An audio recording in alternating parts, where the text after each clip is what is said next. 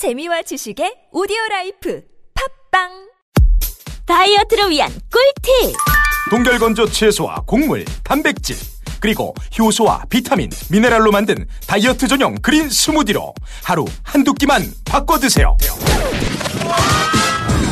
비타샵 그린 스무디 다이어트 1522-6648 1522-6648 혹은 비타샵을 검색해 주세요. 야, 이 부장! 네가 부장이면 땅이야? 뭐뭐뭐뭐 저 인간 저거 저, 쟤 오늘도 술술 풀리고 안 먹고 회수 갔냐 내일도 신체 상태로 출근하겠구만 아 아유 고려 생활 건강 술술 풀리고 음주전 한포가 당신을 지켜드립니다. 특허받은 천연 유래 성분 숙취 해소제 술술 풀리고를 은하계 최저가로 딴지마켓에서 만나보세요. 아무도 묻지도 따지지도 않고 가입하셨다고요 보험은 너무 어려워요. 걱정 마십시오 마이보험 체크가 도와드립니다 1800-7917 마이보험 체크로 지금 전화 주세요 1800-7917 이미 가입한 보험이나 신규 보험도 가장 좋은 조건을 체크해서 찾아드립니다. 인터넷 한글 주소 마이보험.com 또는 카카오톡에서 아이디 검색 마이보험을 친구 추가하여 상담하실 수 있습니다. 전혀 다른 세 사람, 여자라는 운명에 맞서다. 레티샤 콜롬바니 지음. 이 작품을 그들에게 바친다. 사랑하고 아이를 낳아 기르고 수없이 쓰러졌다가 다시 일어나는 여자들에게 바친다. 그들이 벌이는 전투를 나는 안다. 그들 한 사람 한 사람이 얼마간 나이기도 하므로 장편 소설 세 갈래 길. 도서출판 밝은 세상.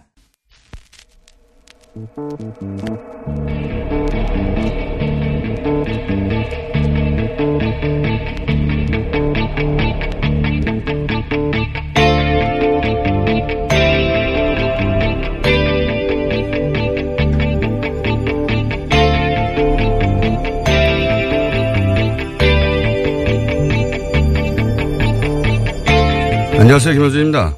지난 12일 MBC PD수첩이 MBC 몰락 7년의 기록을 방영했습니다. 공영방송사 하나가 어떻게 통째로 정권에 장악되어 갔는지 짚어가는 방송을 보며 그 과정을 조력하고 지방 MBC 사장으로 영전한 보도국의 전 간부들의 특히 눈이 갔습니다. 그들은 하나같이 카메라를 피했습니다. 내가 뭘 잘못했냐고 항변하는 그런 이념적 확신범들이 아니었습니다. 유대인 학살의 총책임자였던 힘너의 부하장교로 악명이 높았던 나치 아이히만 체포 당시 사람들은 놀랐죠. 실제 그가 너무 평범하고 심지어 가정적인 사람이어서 재판 과정에서 아이히만은 자신에게 주어진 임무를 월급 받으면서 제대로 처리하지 못했다면 양심의 가책을 느꼈을 거라고 진술했습니다. 자신은 지시에 따랐고 임무를 충실히 수행했을 뿐이다. 라는 거죠. 국정원의 주도하에 군사 작전처럼 진행됐던 MBC 작업 과정에 기여했던 그들도 무슨 특별한 악당이 아니라 평범한 직장인, 생활인이었던 겁니다. 어느 날 주어진 영달의 기회를 마다하지 않았고 그 기회가 부여한 임무를 따랐을 뿐이었던 거죠. 사실 대부분의 친일파도 그랬을 겁니다. 친일파 이래로 이런 부역을 어떻게 상대해야 하는지 우리 사회는 마땅한 증거를 마련해두지 못했습니다. 너도 그때 그 자리 가봐라 어쩔 수 없다. 미래를 봐야 한다. 죄가 문제지 사람이 문제냐. 그렇게 넘어갔죠.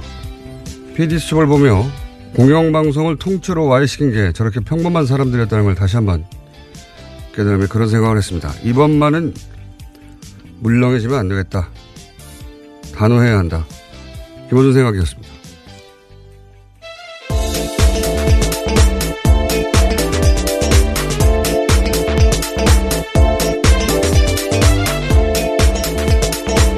시사인의 김은지입니다. 아, 이 지시를 따랐을 뿐이다. 요즘 아주 자주 등장해요. 네. 네, 어제 우병우 전 수석도 그렇게 진술했다고 말씀드린 바가 있는데요. 이재만 안봉근 어, 또 마찬가지죠. 네, 네, 어제 재판이 시작됐습니다. 거기 나와서요. 또 박근혜 전 대통령에게 모든 책임을 떠밀었습니다. 판결문에도 등장해요. 그 이영선 행정관 때도 예, 그렇죠. 지시를 따랐을 예. 뿐이다. 그래서 집행유예를 해줬습니다. 예, 그러니까 이게 이제 어, 피의자들만 주장하는 게 아니고 이거는 우리 사법부도 그렇게 생각하는 겁니다. 지시를 따랐을 뿐이지 않느냐. 그러다 보니까 이제 그 선거에 개입한 국정원이나 국방부 또는 뭐 특정 재벌에게 특혜를 주거나 어 정권의 비판적인 세력을 조직적으로 탄압한 청와대 다 똑같은 말 하는 거예요. 똑같은 말. 지시를 따랐을 뿐이다. 이게 그 아이 희만 예루살렘의 아이만이라는 예. 유명한 사례죠. 예. 알고 봤더니 주변에 좋은 사람이었던 겁니다. 네, 악의 평범성이다라는 예. 말이 있는데요. 그래서 이제 아이만 재판을 취재한 철학자가 그런 예, 보고서를 냈어요. 악의 평범성이라고. 이 PDS 보면서도 똑같은 생각을 했어요. 이게 방송 장악에 이제 협조를 했고 그리고 출세를 했는데 거기 보면 PD 수첩을 하던 그 출신도 있어요. 그 사람들 중에는. 그 사람들이 뭐 예를 들어서 이전 정권 때 핍박을 받아서 그런 게 복수를 한 게 아니거든요. 이 사람 내가 당했다고. 그게 아니에요. 그냥 기회가 왔고 그리고 그 자리가 주어 준 임무를 열심히 한 겁니다. 예. 평범한 사람들이 그 그런 짓을 따른 결과가 이거거든요. 아이만 사임됐어요. 그 네, 한나 아렌트 굉장히 그 통찰이 돋보이는 지점인데요. 반복되어서는 안 될 역사죠.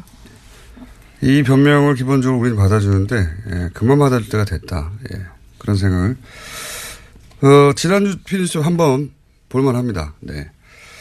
네, 그런데 아직도 지역 MBC는 파업 중이라고 하고요. 또 KBS도 여전히 파업 중인 상황도 있습니다.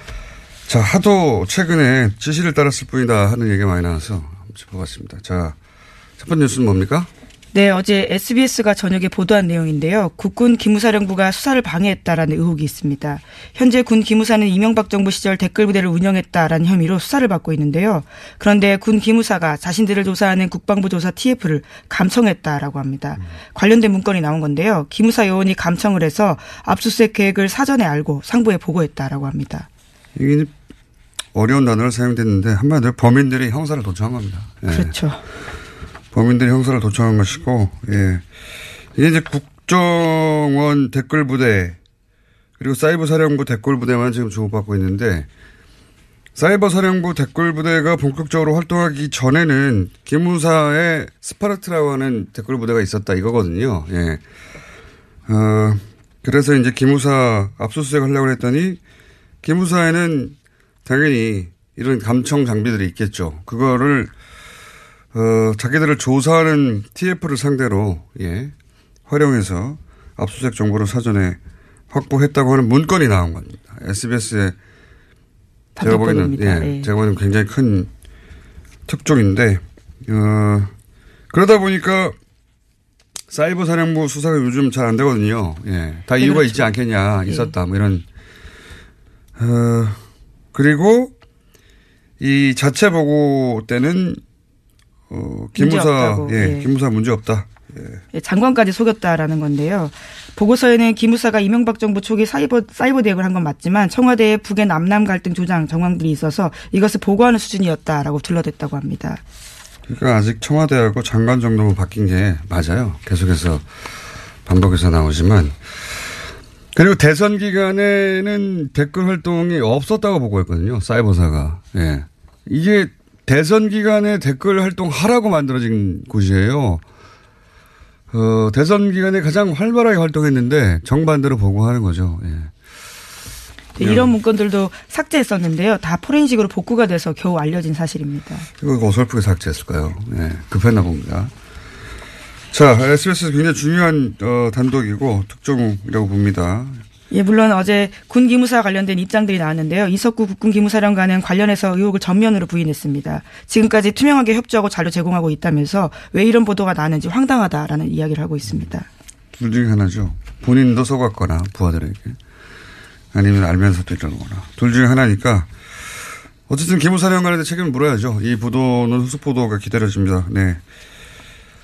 자, 어, 군이 이렇게 정치에 개입했는데 저는 사실 국정원, 기무사, 사이버 사령부 이런 기관의 이 명백한 선거 개입은 구테타에 준하게 처벌해야 한다. 지시를 받았을 뿐이다. 이런 거 절대 봐주면 안 된다고 봅니다. 그렇죠. 군이 정치에 개입한 사례니까요. 그렇게 한번 기준을 딱 마련해서 아, 이 지시를 받았을 뿐이다 하는 게 안 통하는구나 하고 머리에 박혀야 이게 끊어지죠. 이렇게 들어갔다가 지시를 따랐을 뿐이라고 해서 집행유예로 나오고 누가 무서워합니까 그거를. 네. 자, 아마 후속부도가 나올 것 같고요. 다음 주는요. 네, 어제 블랙리스트 항소심 결심 공판이 있었습니다. 박영수 특별검사팀은 김기춘 전 비서실장과 조윤선 전 장관에게 각각 징역 7년과 징역 6년, 을 형을 내려달라고 재판부에 요청, 그러니까 구형을 했는데요. 어제 김 전 실장은 최후 진술을 하면서 눈물을 보이기도 했습니다. 남은 소망은 늙은 아내와 식물인간으로 4년간 병석에 누워있는 아들의 손을 다시 한번 잡는 거다. 라면서 선처해달라고 호소했는데요. 그러면서도 자신이 했던 행동에 대해서는 틀린 게 아니다 라고 이야기했습니다. 종북 세력으로부터 나라를 지켰다. 그게 자신의 사명이었다. 뭐 이런 취재 최후 진술을 했죠. 예, 그렇죠. 네. 한치의 의심도 없고 애국심을 갖고 성실하게 직무 수행했다라고 주장하고 네. 있습니다. 아직도요. 종북 세력으로부터 나라를 지키는 게 본인의 사명이었고 다만 이게 빠졌죠. 누가 종북인지 감별은 내 마음대로 한다.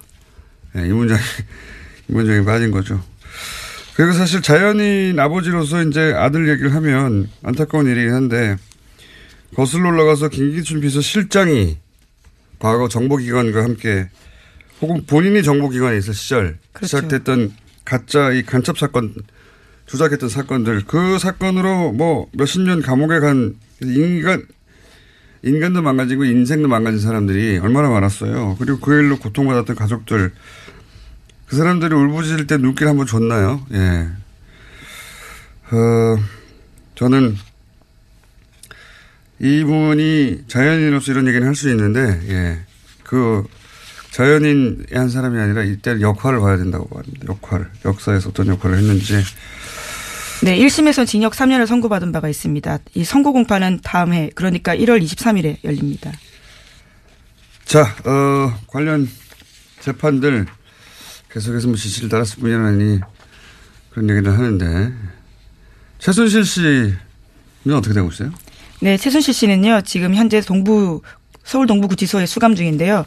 계속해서 검찰 소환을 거부하고 있습니다. 특활비 상납과 관련해서 검찰이 나오라고 이야기하고 있는데 불응하고 있는 겁니다. 그러면서 윤석열 서울중앙지검장 핑계를 대고 있습니다. 자신의 자신의 과거에 광합 수사를 당했기 때문에 믿을 수 없어서 나올 수 없다라는 음, 겁니다. 윤석열이 이거는 검찰 조사는 못 받겠다 이런 거죠. 예. 그렇죠. 윤석열 팀이 잘한다는 얘기죠. 예. 자, 어, 최순실 씨 주장 더 들을 필요는 없는 것 같고요. 그런 상태입니다. 자, 다음 뉴스는요. 네, 세월호 참사 당시에 KBS에 전화를 걸어서 보도 내용을 바꿔달라고 요구했던 이정현 전 홍보수석, 그러니까 현재는 의원인데요. 재판에 넘겨졌습니다. 청와대 등이 보도 개입을 했다라는 건데요. 검찰의 판단입니다. 과거 2014년 4월 21일에 KBS에 전화해서요. 적극적으로 좀 도와달라라는 이야기도 했고요. 아예 녹음도 바꿔달라라는 이야기도 했습니다. 이런 것들이 보도에 부당하게 개입됐다면서 지난해 세월호 특조위가 고발을 한 적이 있는데요. 이에 대해서 검찰이 재판에 넘긴 겁니다. 어, 이런 기준을 아주 강하게 마련해야 된다고 봅니다. 네, 저는, 어, 잘한 거라고 보고요, 이 기소는. 그러니까 현 정부도 이렇게 아주 세기를 박아놓는 기소를 해야, 어, 이런 압력을 방송사에 못 넣을 것이고, 그리고 다음 정부도 마찬가지고, 어, 홍보수석이 방송사나 혹은 기자들한테 자기 임무상 전화할 수는 있어요. 근데 뭘 빼달라, 뭘 넣어라, 뭘 교체해라. 그 명백히 간섭하는 건데 이런 정도가 되면 이런 전화가 되면 받는 당사자도 아, 이 사람 보낼 수 있다 내가. 어, 당시 어, 과거에 이정현 사례도 있지 않느냐. 아주 크게 처벌해야 한다는 겁니다. 예. 이렇게 한번 기준을 마련해야 되거든요. 이번에. 자, 어, 다음 순요. 네, 이명박 박근혜 정권에 걸쳐 6년 넘게 국가보훈처장 맡았던 박승춘 전 처장도 검찰 수사 받게 됐습니다. 불법적으로 정치에 개입하고 친정부 관변 단체들의 비리를 눈감아줬다라는 사실이요. 보훈처 감사에서 확인됐습니다. 마찬가지로 봅니다. 자, 다음 순요. 네, 어제 뉴스타파 보도 전해드린 바가 있는데요. 다시 연장해서 말씀을 좀 드리면요. 어제 구속 집행정지로 나왔다라는 사실에 대해서 관련된 근거들을 좀 말씀드리겠습니다. 뉴스타파 보도에 따르면 구치소장의 구속 집행정지 건의는 매우 이례적이다라는 거고요. 또 호흡곤란의 원인이 과식과 수면제다라고 보도하고 있습니다. 과식과 수면제. 네, 그리고 서울대병원 신경정신과 의사가 김 회장은 알츠하이머성 치매다라는 주장을 해서 풀려 나오게 됐다라는 식의 보도를 하고 있습니다. 자, 요사는요, 제가 알고 있는 것도 몇 가지 있어서, 예, 어, 오늘 자세히 다루려고 했는데, 기왕 뉴스타파가 보도를 했으니, 예, 뉴스타파 기자분을 저희가 섭외해서 직접 취재 내용을 자세히 들어봐서 한 꼭지로 따로 다뤄볼까 합니다. 예, 뭐 하나의 반론도 있습니다. 그래서 좀 잠깐만 말씀드리면요. 알츠하이머형 치매 가능성을 배제할 수 없음이라는 것은 의료계의 표, 흔한 표현이다라고 주장을 하고 있고요. 또 구속 집행정지 같은 경우에는 당사자에겐 신청권이 없다. 그렇기 때문에 법원이 판단할 사안이다라고 주장하고 있습니다. 네, 포함해서 저희가 따로 한 꼭지로 자세히 그냥 제가 몇 마디 하고 말라 그랬는데 어제 다룬다고 했더니 또 하나에서 해명 자료가 와서 어, 그렇다면 아주 자세히 다뤄야겠다.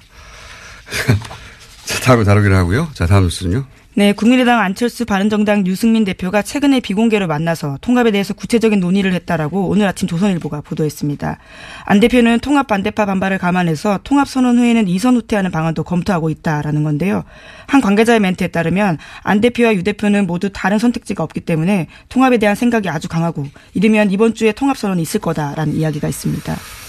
아, 이런 건 이제 사건 중심으로 워낙 계속해서 여러 가지 사건은 무슨 누가 무슨 말을 했다 보도되기 때문에 사건 중심으로 봐서는 이제 전체 그림이 안 보이고 어, 왜 이러는 걸까 전체 그림의 관점에서 보자면 그러니까 안철수 대표 중심이나 또는 유승민 대표 중심으로 봐서는 안 되는 상황이라고 보는 게 이건 보수 재편 정권을 다시 가져오기 위한 보수 재편이라는 큰 그림 하에서 봐야지 제가 보기에는 이해가 되는 사안이고 안철수 대표는 이제 그 보수 재편이라고 하는 큰 구도의 어, 퍼즐 조각 중 하나인 거죠. 예. 유승민, 안철수 양 어, 대표 모두 그 보수 재편의 이후에 자신이 주인공이 될 수 있다라고 하는 가능성 때문에 각자 적극적인 거죠. 예. 지금 당장 뭐 몇 석이 이쪽으로 간다 또는 산, 단순한 산수로도 지금 있는 그대로 유지되지 않을 거라는 건 양쪽 모두 알거든요. 근데 그것도 상관없는 거죠. 그 숫자 노름이 아니라, 예, 보수 재편이라고 하는 큰 그림 하에 봐야 되는 것이고, 어, 이 지점에서 안철수 대표는 사실은 진보 진영에서 자신의 기반이 너무 취약하다, 예, 하고 보수를 선택한 것으로, 사실 복잡할 거 없는 계산이에요. 예. 예, 국민의당은 오늘 오후 2시에 의원총회 열고 다시 한번 통합 논의를 한다고 합니다. 보수 재편이라는 큰 그림 을 얘기하니까 다시 또 생각나는 게, 어, 연결해서. 어제 이제 그, 중국의 홀대, 혼밥 프레임에 대해서 보수 매체들이 대단히 악의적으로 짰다 프레임을 제가 잠깐 얘기했었는데, 이 프레임을 비판하는 미디어가 없어서 제가, 어, 얘기를 다시 반복하는데, 사실은 문재인 정부는 무능하다, 초라하다, 혼자 밥 먹는다, 이런 이미지 만들려고 한 거죠, 당연히. 그런데 왜 그랬, 왜 그랬을까 생각해 보면 올해 내내 이제 보수 매체가 이제 이번 정부 출범이 했던 얘기가 뭐냐면 피로감이 곧 온다. 연말이면 지지율이 떨어진다. 예. 근데 연말이에요, 이제. 그렇죠. 안 떨어져요. 안 떠, 떨어지기는 커녕 대통령 순방이라는 건 굉장히 긍정적인 효과를 만들어내거든요. 대부분의 경우에. 박근혜 대통령 때도 사실 국내 상황이 아무리 어려워도 외국만 갔다 하면 지지율 올라가요. 항상 그렇습니다. 대부분의 대통령 순방들이. 왜냐하면 뭐 멀리 떨어져서 어, 현안과 떨어져서 좋은 화면들 나오고 좋은 소리들 주로 나오니까요. 이명박 대통령 때도 했고 다들 그랬어요. 그러니까 떨어지기는커녕 마지막에 중국 방문으로 올라가게 생긴 겁니다. 정치적 관점에서 바라보자면 게다가 문재인 대통령이 중국에서 중국에서 실제로 뭐 사드 경제 보복 문제를 풀기라도 하면 그게 제대로 보도되면 얼마나 지지율이 올라가겠어요. 그 뻔한 상황에서 어, 지지율이 올라가는 걸 거꾸로 막았어야 하는 겁니다. 예. 올해가 지지율이 떨어지는 채로 끝나야 왜 내년에 지방선거군요. 바로 지방선거. 지금 이 어, 바른정당 안철수의 국민의당 유승민의 바른정당이 합치려고 하는 것도 지방선거 이후에 정계 개편 보수 재편의 연결선상에서 일어나는 일이고 이 홀대론도 사실은 이렇게까지 생각해 보시면 대통령 순방을 주류 미디어가 이렇게까지 대대적으로 공격한 사례는 없어요. 그건 진보 보수를 떠나서 보통 해, 어, 대통령이 해외 나갈 때는 대충 대충 좋게 말해주거든요. 어, 이번에는 가기 전부터 사실은 철저하게 프레임을 준비했다. 예. 그 중에 이제 혼밥 같은 게 걸린 거죠. 예. 그런, 그러니까 굉장히 굉장한 정치적 의도를 가진 프레임인 거죠. 예. 자, 아, 여기까지 하고요. 오늘은 2부가 게스트가 두 분이 있기 때문에 제목 하나 정도 읽고, 뭐, 제목 하나 정도 안 읽으면 아쉽잖아요. 네, 가상화폐 거래소 유빗이라는 곳이 있는데 여기가 네. 해킹을 당해서 파산당할 위기라고 합니다. 아, 비트코인이요? 예. 비트코인 관련도 내일 한번 더 다루고 전문가도 따라 한번 보시는 것으로. 요 비트코인에 대해서 할 말이 많아요, 저도. 자, 어, 한미연합훈련 때 평창올림픽, 아, 한미연합훈련을 평창올림픽 뒤로 연기하자, 미루자. 예, 어제 문재인 대통령이 미국에. 제안했다라고 예. 밝혔습니다. 미국 쪽도 연기 여부를 검토하고 있다라고요. 미국 MBC 방송 인터뷰에서 밝힌 바입니다. 이게 성공하면 또 한 번 이제 소위 미들 파워로 전환하고 있다. 한국이 강대국 사이에서 이런 최근에 외신 보도가 있었거든요. 그러니까 어 강대국들 사이에서 중간자적 역할, 중간자적 외교의 가능성을 엿본다. 뭐 이런 외신의 보도가 있었어요. 우리나라에서 보도가 안 됐지만. 그러면서 middle power라고 불렀는데 음, 성공한다면 middle power로 다시 예, 입지를 자랑할 수 있게 되겠죠. 예. 자, 여기까지 하겠습니다. 시사인의 김은지였습니다. 감사합니다. 납득이 안 돼, 납득이. 왜? 막, 응? 그냥 먹지? 묻지도 따지지도 않고 섭취하는 유산균과의 이별 선언! 미궁 유산균 사랑! 너를 위한 헌정 유산균, 나를 위한 적중 유산균. 매일매일 너에게, 빵빵한 너에게, 민감한 너에게, 약해진 너에게. 유산균 사랑 4종 출시! 내 몸 사랑 최후의 보루는 깨어있는 유산균의 조직된 힘! 골반 잡자 바로 잡자 바디로직. 허리 통증 바로 잡자 바디로직. 몸매 교정 바로 잡자 바디로직. 자세가 좋아지는 골반 교정 타이즈 바디로직. 검색창에 골반 교정 바디로직 삐딱한 남성 골반 허리에도 역시 바디로직입니다. 바디로직의 효과를 못 느끼셨다면 100% 환불해드립니다. 자세한 환불 조건은 홈페이지를 참조하세요. 이거 차량용 핸드폰 거치대야? 응, 조인트라고 투힘에서 새로 나왔는데 얼마나 편한지 몰라. 동생은 인터넷 강의 볼 때 태블릿 거치대로 쓰고 우리 엄마는 요리할 때 레시피 보는 용도로 쓰기도 해. 조인트라고? 응, 우리 아빠는 골프 스윙 연습할 때도 셀카 거치대로 쓰시던걸? 그러면 나도 헬스 할 때 셀카 거치대로 쓸 수 있겠네. One, two, three 할 때 two, 힘 세다 할 때 힘, 투, 힘. 네이버에 투 힘을 검색해 보세요.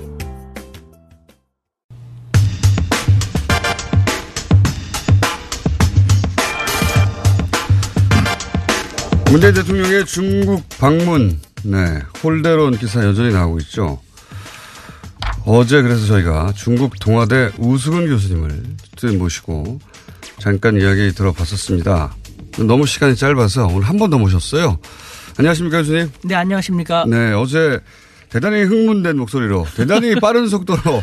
대단히, 어, 압축적으로 말씀하셨는데, 간단히 요약하면, 어, 우리는 홀대라고 하는데, 어, 중국에서는 홀대는 커녕, 시진핑이 왜 사드 철회를 하지도 않은 문재인 대통령에 대해서 이렇게 환대하느냐고 중국 내에 비판이 있었다. 예.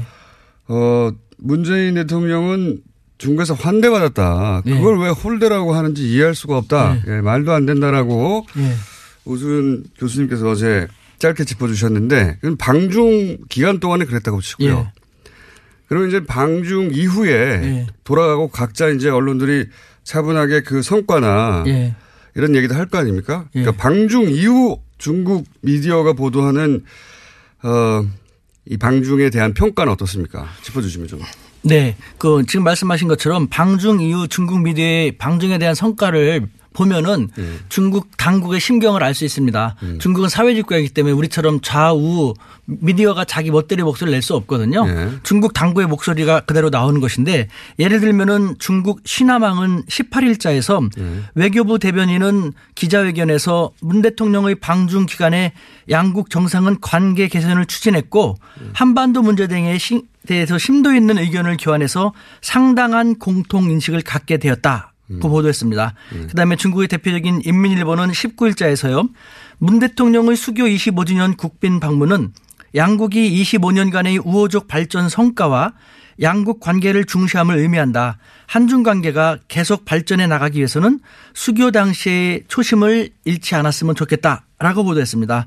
뿐만 아니라 중국의 문해보라고가 있는데 아, 문해보는 보도했고 그다음에 북경 청년보 북경에 예. 있는 16일자 보도에서 문재인 대통령의 방중은 사드로 빚어졌던 한중 관계가 한 단계 더 새롭게 되는 계기가 되었다라고 대부분 긍정적으로 보도하고 있습니다. 네. 혹시 중국 언론도 당연히 우리도 중국 언론을 인용해서 보도하듯이 중국 언론도 우리 언론의 반응을 인용해서 보도하는 건 없습니까? 있습니다. 그 중에 하나만 소개해 드린다면요. 그. 오늘 이렇게 차분하십니까? 조금 이따 하려고 지금은. 이거는 조금 이따가. 이거는 보도를 인용하는 거니까요. 아. 워밍업입니다. 워밍업. 예. 중국의 봉황망은요. 19일자 보도에서 우리 언론을 인용하는 가운데 네. 문 대통령은 최근 한중 정상회담을 마치면서 예. 그동안의 외교 공백을 잘 정리해왔다 예. 하면서 한중 관계를 긍정적으로 평가했습니다. 네. 뿐만 아니라 그 해방일보는요. 문 대통령의 방중 관련돼서 한국의 언론 매체는 비판적 보도를 했다. 각계각층, 한국의 각계각층에서 방중 성과에 박수를 보낼 때 한국의 보수 언론들은 문 대통령의 방중을 폄하했고 지금도 그 논조는 지속되고 있는 것이다. 라는 안타까운 보도를 하였습니다. 네. 아, 우리, 우리 언론들 다 보고 있군요. 예. 이게 참 희한한 일입니다. 어, 자국, 자국 언론이 이렇게, 어, 비판을 하고, 어, 정작 홀대를 했다고 하는 나라에서는 자국 언론이 이런 비판을 하고 있는데 이거 폄하다. 라고 비판을 하고, 아, 이상한 현상이 지금 벌어지고 있는데. 자, 그건 알겠고요. 근데 이게, 이게 이제 언론 보도라는 게 좀 두리뭉실하고 대체적으로 그렇지 않습니까? 제가 궁금한 것은 교수님을 다시 모시는 것은 대체적인 언론의 반응은 알겠어요. 그리고 심지어는 중국 언론이 우리 보수 매체를 비판한다는 것도 알겠는데, 어, 교수님이 이제 어제 말씀하셨듯이 어제 이제 시진핑의 측근 그룹 혹은 고위직과 동문이라고 하지 않습니까? 확실하죠? 맞습니다. 호적 조사하면 다 나옵니다. 어, 그분들이 하는 이야기들이 있을 거 아닙니까? 예, 예. 그러니까 제가 궁금한 건 언론에 나오지 않은 예. 그런 이제 권력에 가까이 있는 사람들의 해석 예. 혹은 뭐 자기들끼리 하는 말들 혹은 예. 교수님과 사석에서 니네 예. 어떻게든 당연히 한국 대통령이 예. 왔다 갔으니까 그런 얘기 하실 거 아닙니까? 그런 예. 얘기가 궁금해요. 예를 들면요. 어떤 반응이 있느냐. 예. 예를 들면은 중국 공산당 당의회 국가지 않습니까? 그 핵심 간부가 있어요. 당에서도 어떤 부서냐가 중요한데 말하기 쉽지 않은 그런 부서에 근무하는 저랑 벌써 14년 때 14년 동안 쭉 하고 있으니까요. 네. 그 사람 같은 경우는 다시 그런 말 했죠. 이제 한국은 다시 중국의 최후의 보루가 되었다. 아주 의미심장한 말이죠. 최후의 무슨 보루가? 되었다. 최후의 보루라는 말은 아시죠? 근데 네, 그, 그 단어를 합니다. 예. 왜 그런 의미로 그런 뜻 단어로 사용한 거죠? 그러니까 한 사드가 네. 사드가 배치되기 전에 이 당국자들은 저한테 항상 그런 식으로 노스레를 떨었죠. 사실 중국은 덩치가 너무 크다 보니까 16개 국가와 국경을 맞대고 6개 국가하고 해상 영토 분 영, 영해 분쟁을 벌이고 있거든요. 네. 그러다 보니까 늘 싸워요. 늘 그렇겠죠. 싸워요. 사이가 늘 좋은 나라가 하나도 없어요. 크고 작은 문제들 항상 얘기했죠. 사이가 좋은 나라가 하나도 없는데 그중에 우리 한국만 유일하게 좋았거든요. 음. 사- 한국이 더군다나 조그만 약소국이 아니라 이제는 우리 모두 성장 열심히 노력해서 중견 강국이 되었습니다. 음. 중견 강국인 한국만이 유일한 사이가 좋은 관계이기 때문에 최후의 보루다. 따라서 우리는 한국에 대해서 그만큼 정성을 들일 수밖에 없다.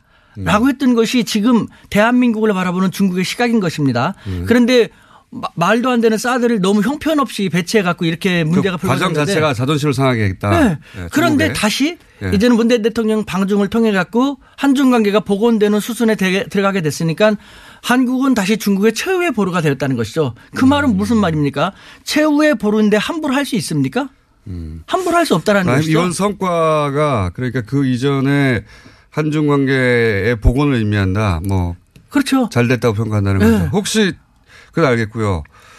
그 외에 또 다른 이야기 없습니까? 있습니다. 그 중국의 대표적인 싱크탱크의 고위 간부 같은 경우는요. 네. 예를 들면은 이 양반은 이제 미국 통으로도 중국에서 되게 유명한 분인데 네. 한국은 그 과거와 달리 중견 강국이지 않는가. 그래서 우리 중국도 그렇고 미국도 음. 한국을 함부로 할 수는 없지 않는가. 한국은 그 점을 제대로 알고 파악 활용한다면은 음. 중견 강국으로서 미들 파워로서 한국의 아. 역량을 더 강화시킬 수 있을 텐데라는 중국에서도 middle power라는 표현을 써요 이제. 중견국, 이제 중견 강국이란 말 쓰는데 네. 여기서 이 두 사람이 최후의 보루라든가 중견 강국으로서의 위상을 잘 활용할 수 있을 텐데라는 말을 우리는 잘 파악할 필요가 있습니다. 우리 매스컴이요. 음. 이와 같은 것 국제사회에서 바라보는 우리 모습을 잘 전달하면서 우리 국민들이 우리 정부가 middle power로서 어떻게 활용해 나가면 살아나가면 좋을지를 알려주지 않고 안 돼. 해서는 안될 것만 하니까 문제인데요.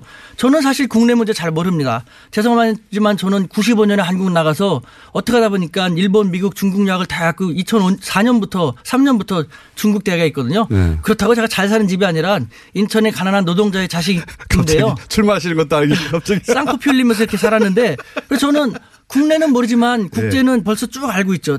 지금 상하이에 있는 우리 대학에서도 외국 학생들을 중심으로 제가 쭉 가르치거든요. 네. 150 여 개국에서는 5천여 명.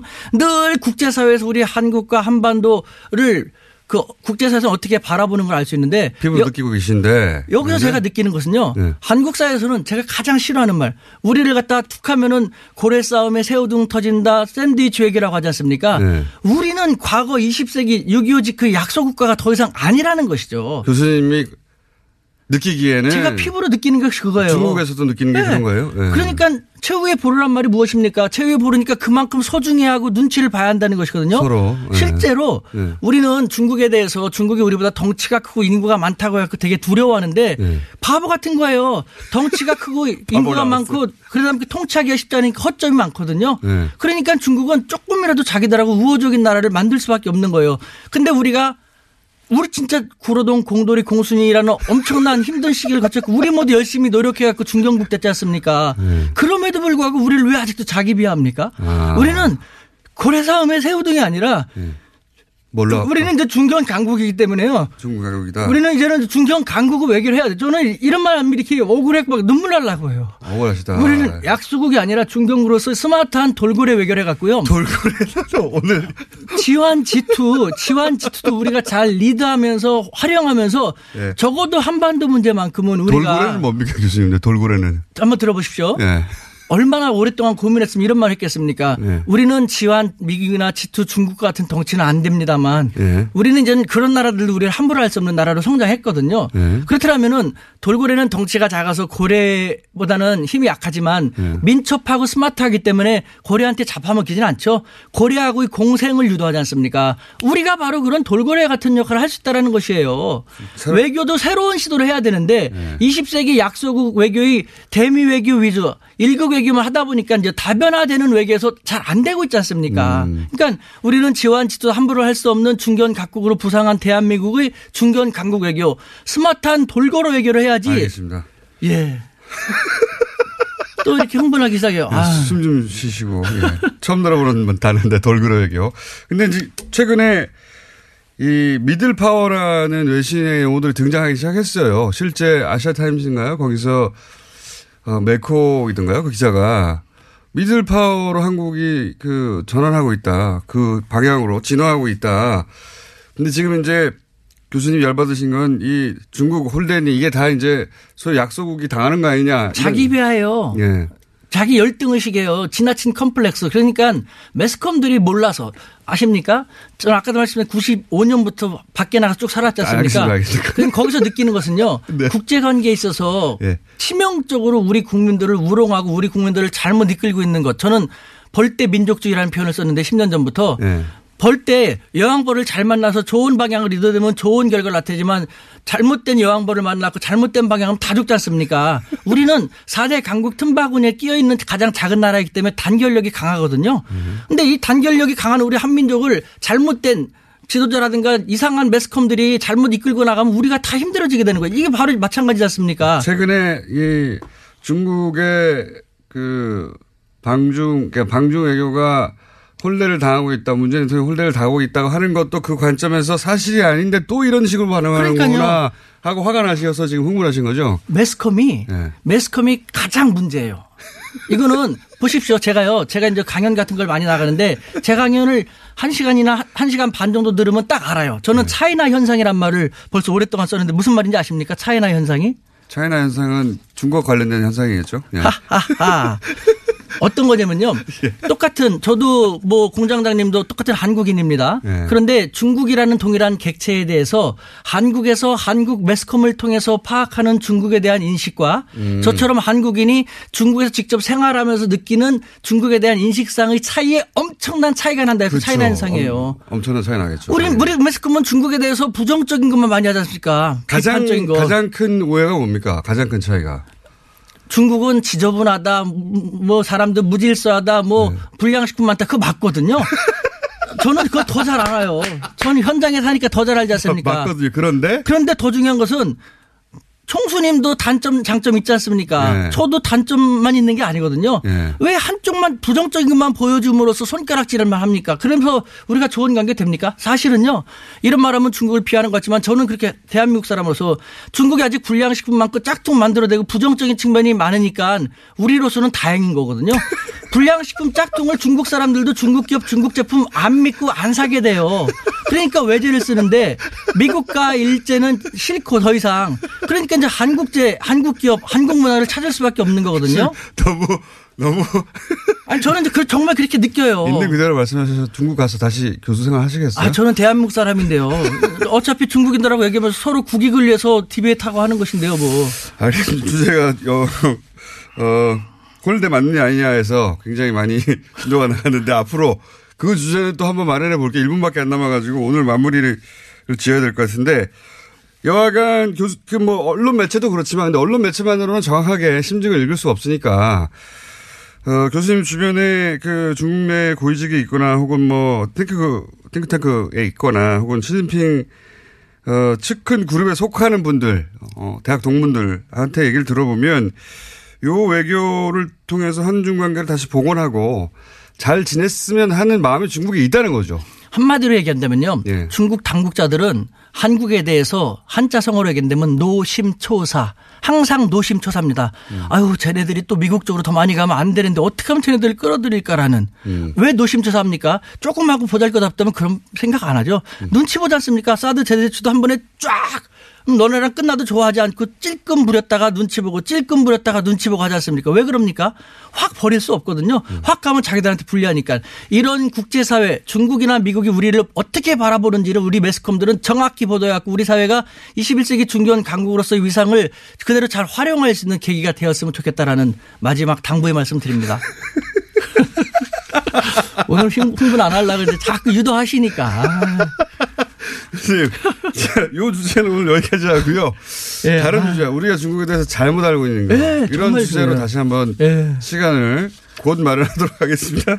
몸이 떨립니다. 오늘 이렇게 안 하려고 우리 애가 신신 당부했는데. 자, 여기까지 하겠습니다. 지금 중국 동아대 우수근 교수님이었습니다. 감사합니다. 네, 감사합니다.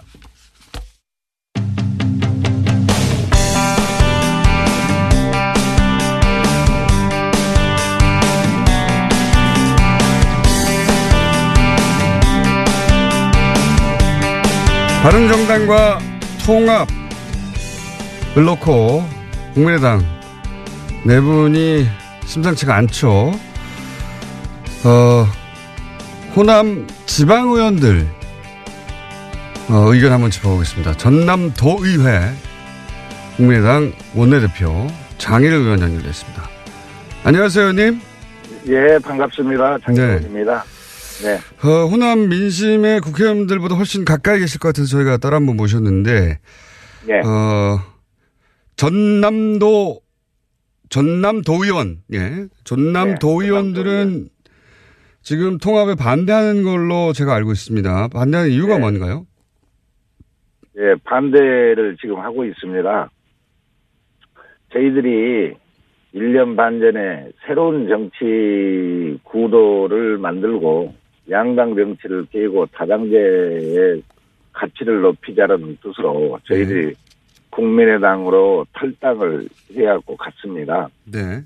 근데 지금 창당 당시의 정체성이나 호남 정신과 다르게 지금 통합 논의로 지도부에서 국민의당이 분열되고 있어서 전남 도민으로부터 지지를 받지 못하고 있습니다. 호남의 민심은 지금 굉장히 서늘한 편입니다. 음.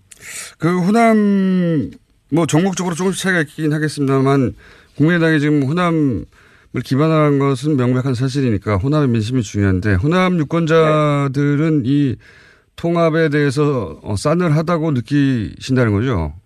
예, 예. 지금 뭐, 어, 저희들이 국민들한테 지방선거가 앞으로 5개월밖에 안 남았습니다. 예. 그래서 이렇게 돌아다니면서 보면 왜 안철수가 있는 국민의당에 있냐. 차라리 탈당을 해가지고 무소속 출마하는 게더 낫지 않겠냐 하는 얘기가 지금 많습니다. 오히려. 그러면 그 민심은 그렇고요. 지금 지방 의원들이 국민의당 지도부에게 또 요구하는 게 있습니까? 그렇다면 이런 민심을 예. 듣고 아, 저희들이 예. 전남 도의회에서 며칠 전에 어제 그제 지금 그 전남 국회의원들과 간담회를 했습니다. 네. 도의원들 요청으로 인하여. 예. 그래서 지금 지방선거가 5개월 정도 남진, 남은 상황에서 지금 출마하시고자 하는 분들은 걱정과 우려가 굉장히 큽니다. 그렇겠죠. 예. 그래서 당의 지지율은 4% 정도밖에 되지 않고 이제 호남에서는 한 10몇 프로 정도가 됩니다만은 이런 상태에서 지금 민주당 같은 경우에는 선거 체제로 벌써 뭐 면접까지 하고 또 선거의 룰도 지금 정하고 있는데 우리는 통합 논의로 해야하고 모든 것이 지금 수독되고 있는 상태입니다. 그래서 어, 지방 의원들 요청에 의해서 이번에 간담회를 했는데요. 지금이라도 통합 논의를 중단하고 지방 선거 체제로 어, 전환시켜주라. 또 안철수 대표가 도저히 지도력을 상실한 것 같아서 새로운 지도부 비대위를 구성해 주라. 라는 요청을 했습니다. 어, 그런데 이제 그 안철수 대표 같은 경우에는 어, 본인의 나름의 어, 비전과 그림이 있고 그래서 통합 드라이버는 멈출 생각이 없을 것 같은데 만약에 말씀하신 그런 요청 사항들이 받아들여지지 않으면 네. 지금 전남도 의원이 25분인가요? 네, 25입니다. 예, 도의원 지금 원내대표신데 그 도 의원들의 어, 뭐 어떻게 하나요? 그러면 그 당내에 있으면서 계속 지도부에 항의하는 겁니까? 아니면 집단 행동을 하는 겁니까? 아니면 뭐 어떻게 합니까? 무소속으로 나가시는 건가요? 지금 저희들이 어, 이번에 국회의원들과 간담회 때 네. 국회의원님들은 설까지 그 기다려 달라고 저희들한테 요청을 했습니다. 예.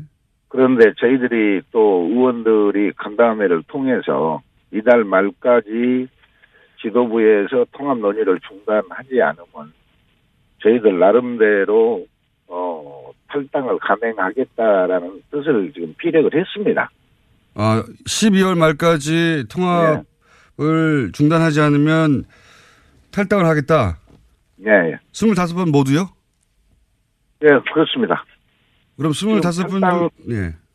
예, 탈당계를 당대표인 저한테 지금 이임해 놓은 상태입니다. 아하. 그 전남도의 25분의 도의원들은 어, 네. 원내대표이신 장인 의원에게 탈당계를 이미 작성해서 이름해 네. 둔 상태다.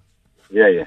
그래서 그 기한을 오- 어, 올해 말 12월 말까지 며칠 안 남았습니다. 이제 12월 말까지로 두고 그때까지 통합을 멈추지 않으면 탈당. 그러면 의원님이 결단하면 25명이 같이 탈당하는 거네요. 예, 예. 물론 한둘이 정도는 뭐 빠져날 수는 있겠습니다만은 예. 다 한다고 지금 그렇게 저희들이 요청을 했습니다. 12월 말까지 통합 드라이브를 멈추지 않는 정도가 아니라 12월 말 이전에 예를 들어서 크리스, 크리스 마스 예. 정도에 아예 뭐 그런 얘기도 보도가 있으니까요. 크리스마스 정도에 예, 예, 그렇습니다. 통합 선언을 해버리면 어떻게 됩니까? 그러면 그 즉시 탈당하는 겁니까? 이제 저희들이 다시 간담회를 통해서 지금은 탈당하는 걸로 네. 지금은 저희들이 에, 준비를 하고 있습니다. 예. 또 이제 저희들만 준비하는 것이 아니라 광주시의회하고 예. 전남 북도의회하고 지금 물밑 접촉도 지금 어, 진행을 하려고 그러는데요. 예. 예, 이제 그렇게 되면 호남에 있는 그 단체장이나 지금 뭐 도의원들뿐만 아니라 시의원들도 지금 같이 연대해서 지금 하려고 저희들이 나름대로 그러니까 광주시의원 그리고 네. 어, 전북 도의원 지금은 이제 전남도 의원 25분이 중지를 모은 것이고 예, 예, 저, 저, 예, 저희들 그렇습니다. 네. 전북과 광주시의원 시의원 혹은 도의원들과도 어, 만약에 그렇게 통합을 갑자기 선언해 버린다면 연대 행동에 네, 같이 들- 연, 연대할 수 있다라는 얘기죠. 혹시 광주시의원이나 전북 도의원들은 대, 대략 어떤 뜻인지는 아십니까? 아이, 뭐, 그분들하고 이제 저희들만, 예.